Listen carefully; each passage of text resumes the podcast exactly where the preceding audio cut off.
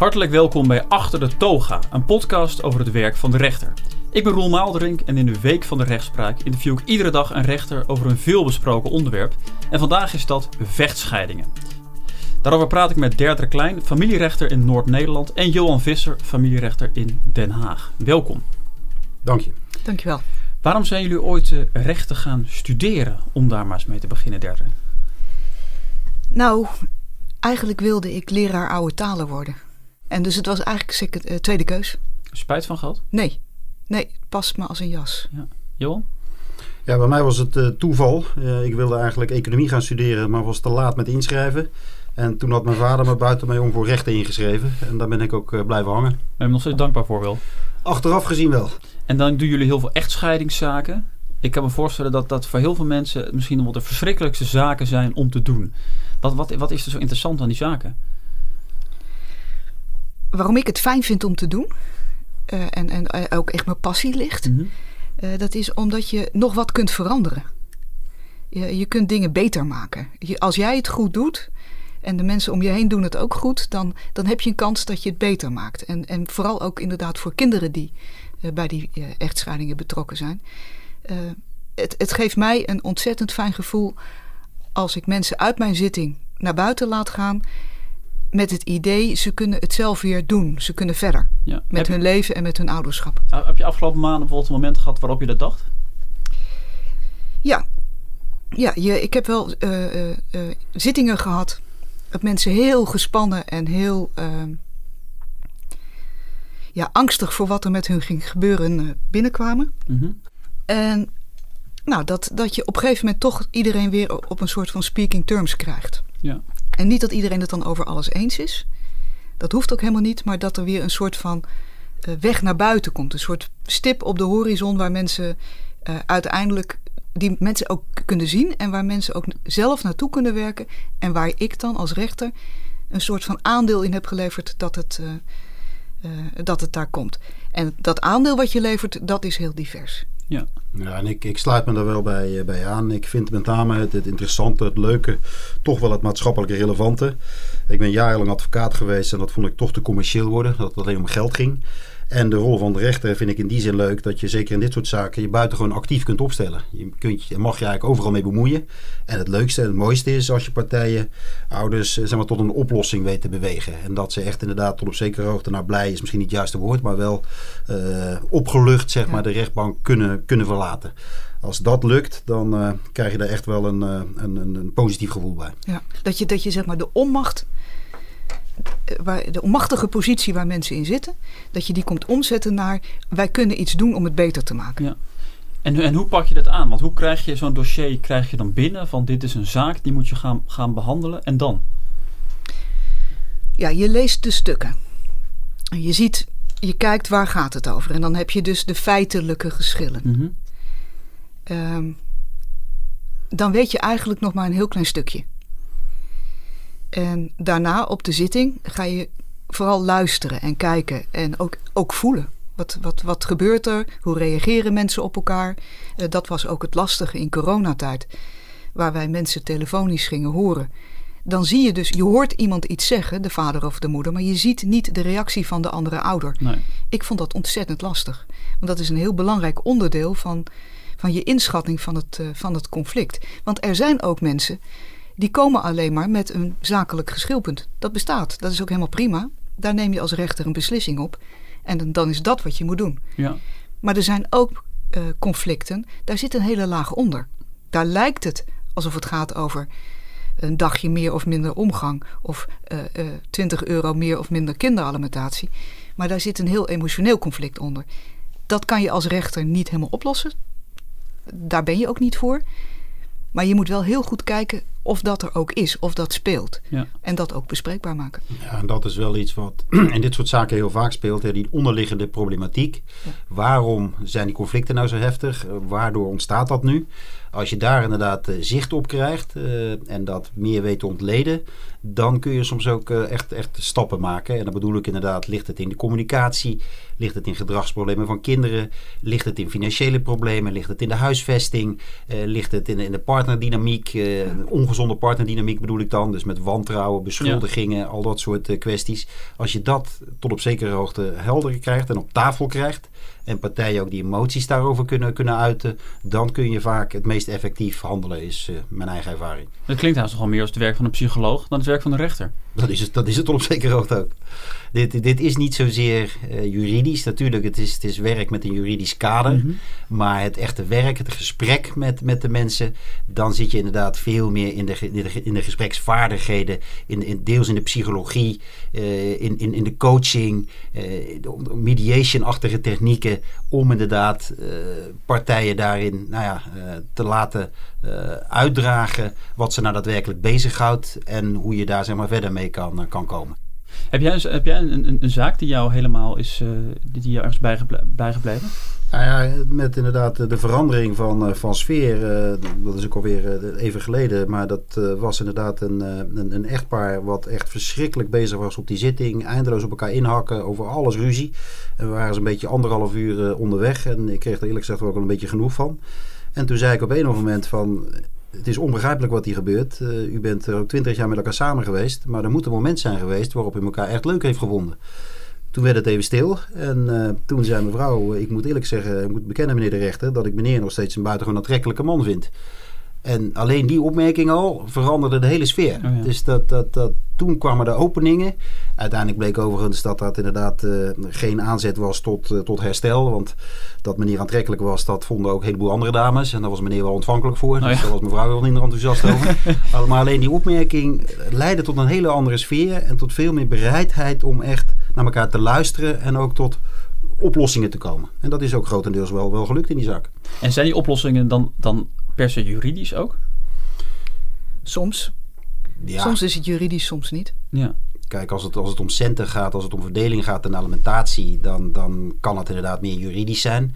Als het daadwerkelijk gaat om, om omgangsmomenten, wie haalt en wie brengt, wie gaat er mee naar de voetbal, ja, dan heeft dat natuurlijk niet zoveel met juridische kwesties te maken, ja. meer, maar meer, meer met de invulling van het ouderschap.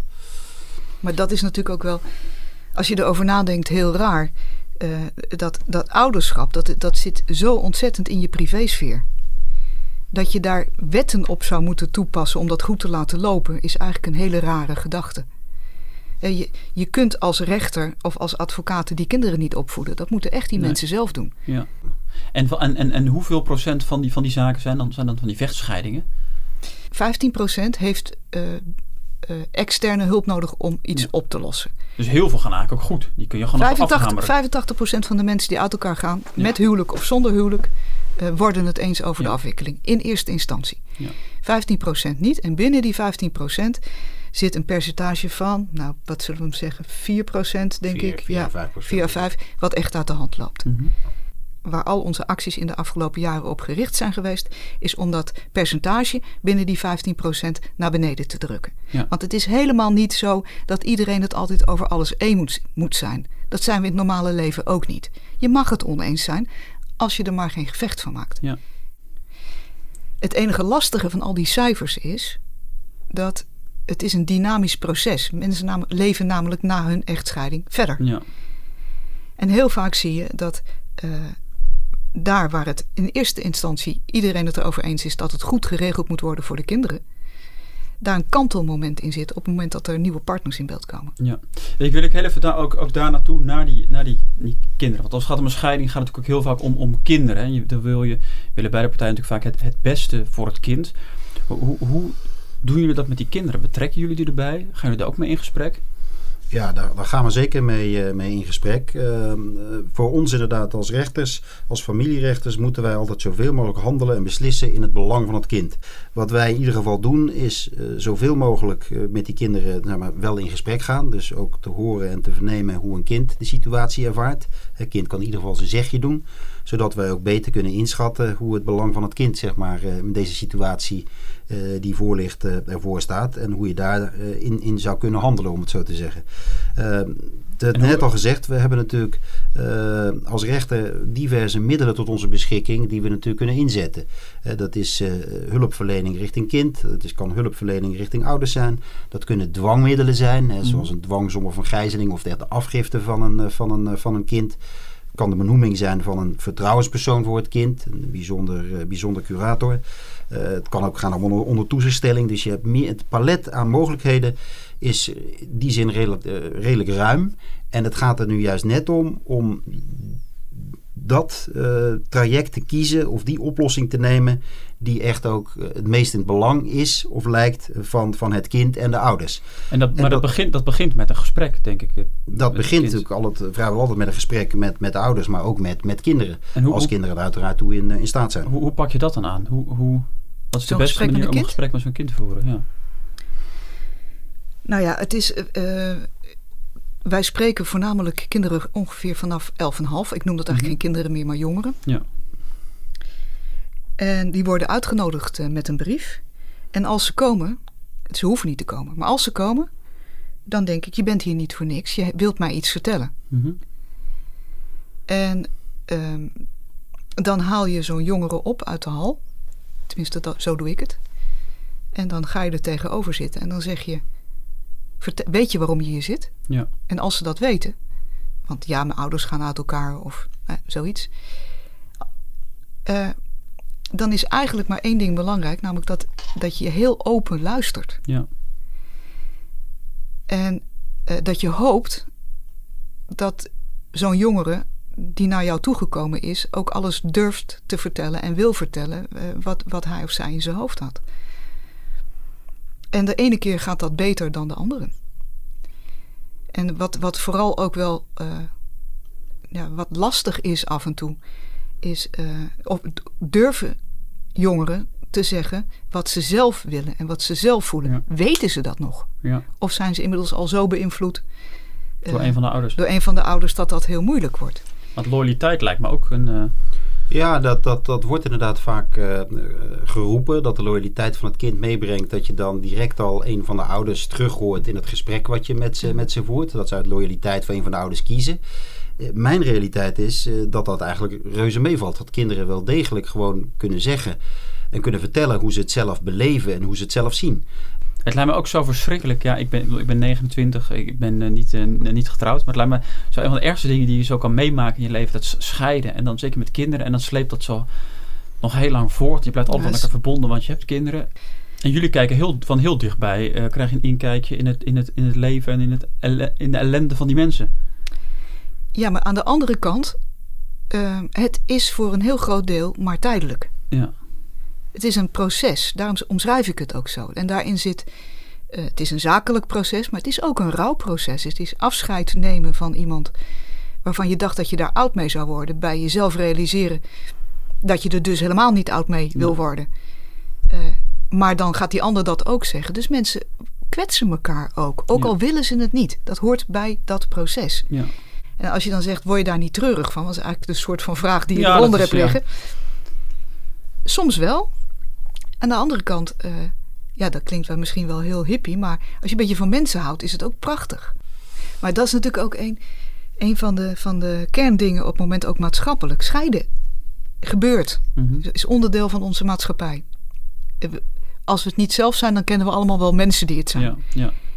Waar, waar het ons, Johan en mij, ook heel erg over uh, om gaat, is als je uit elkaar gaat en er zijn kinderen, blijf ouders samen. Want anders had je geen kinderen moeten maken. En, ja. wat, en, en, en, en wat bedoel je daarmee? Dat je, dat je ex-partners wordt, maar geen ex-ouders. Dat betekent dat je ja. samenwerkingsrelatie als partners, die raak je kwijt, die is over. Maar je gaat wel gezamenlijk door als ouders van kinderen. En dat je daar dus moet in, in moet investeren. En dat die relatie, de ouderrelatie ten aanzien van de kinderen, dat die gecontinueerd moet worden. En op een ja, nette manier, fatsoenlijke manier moet worden ingevuld. Ik, ik noem een voorbeeldje. Als een van de twee vreemd gegaan is. Mm -hmm.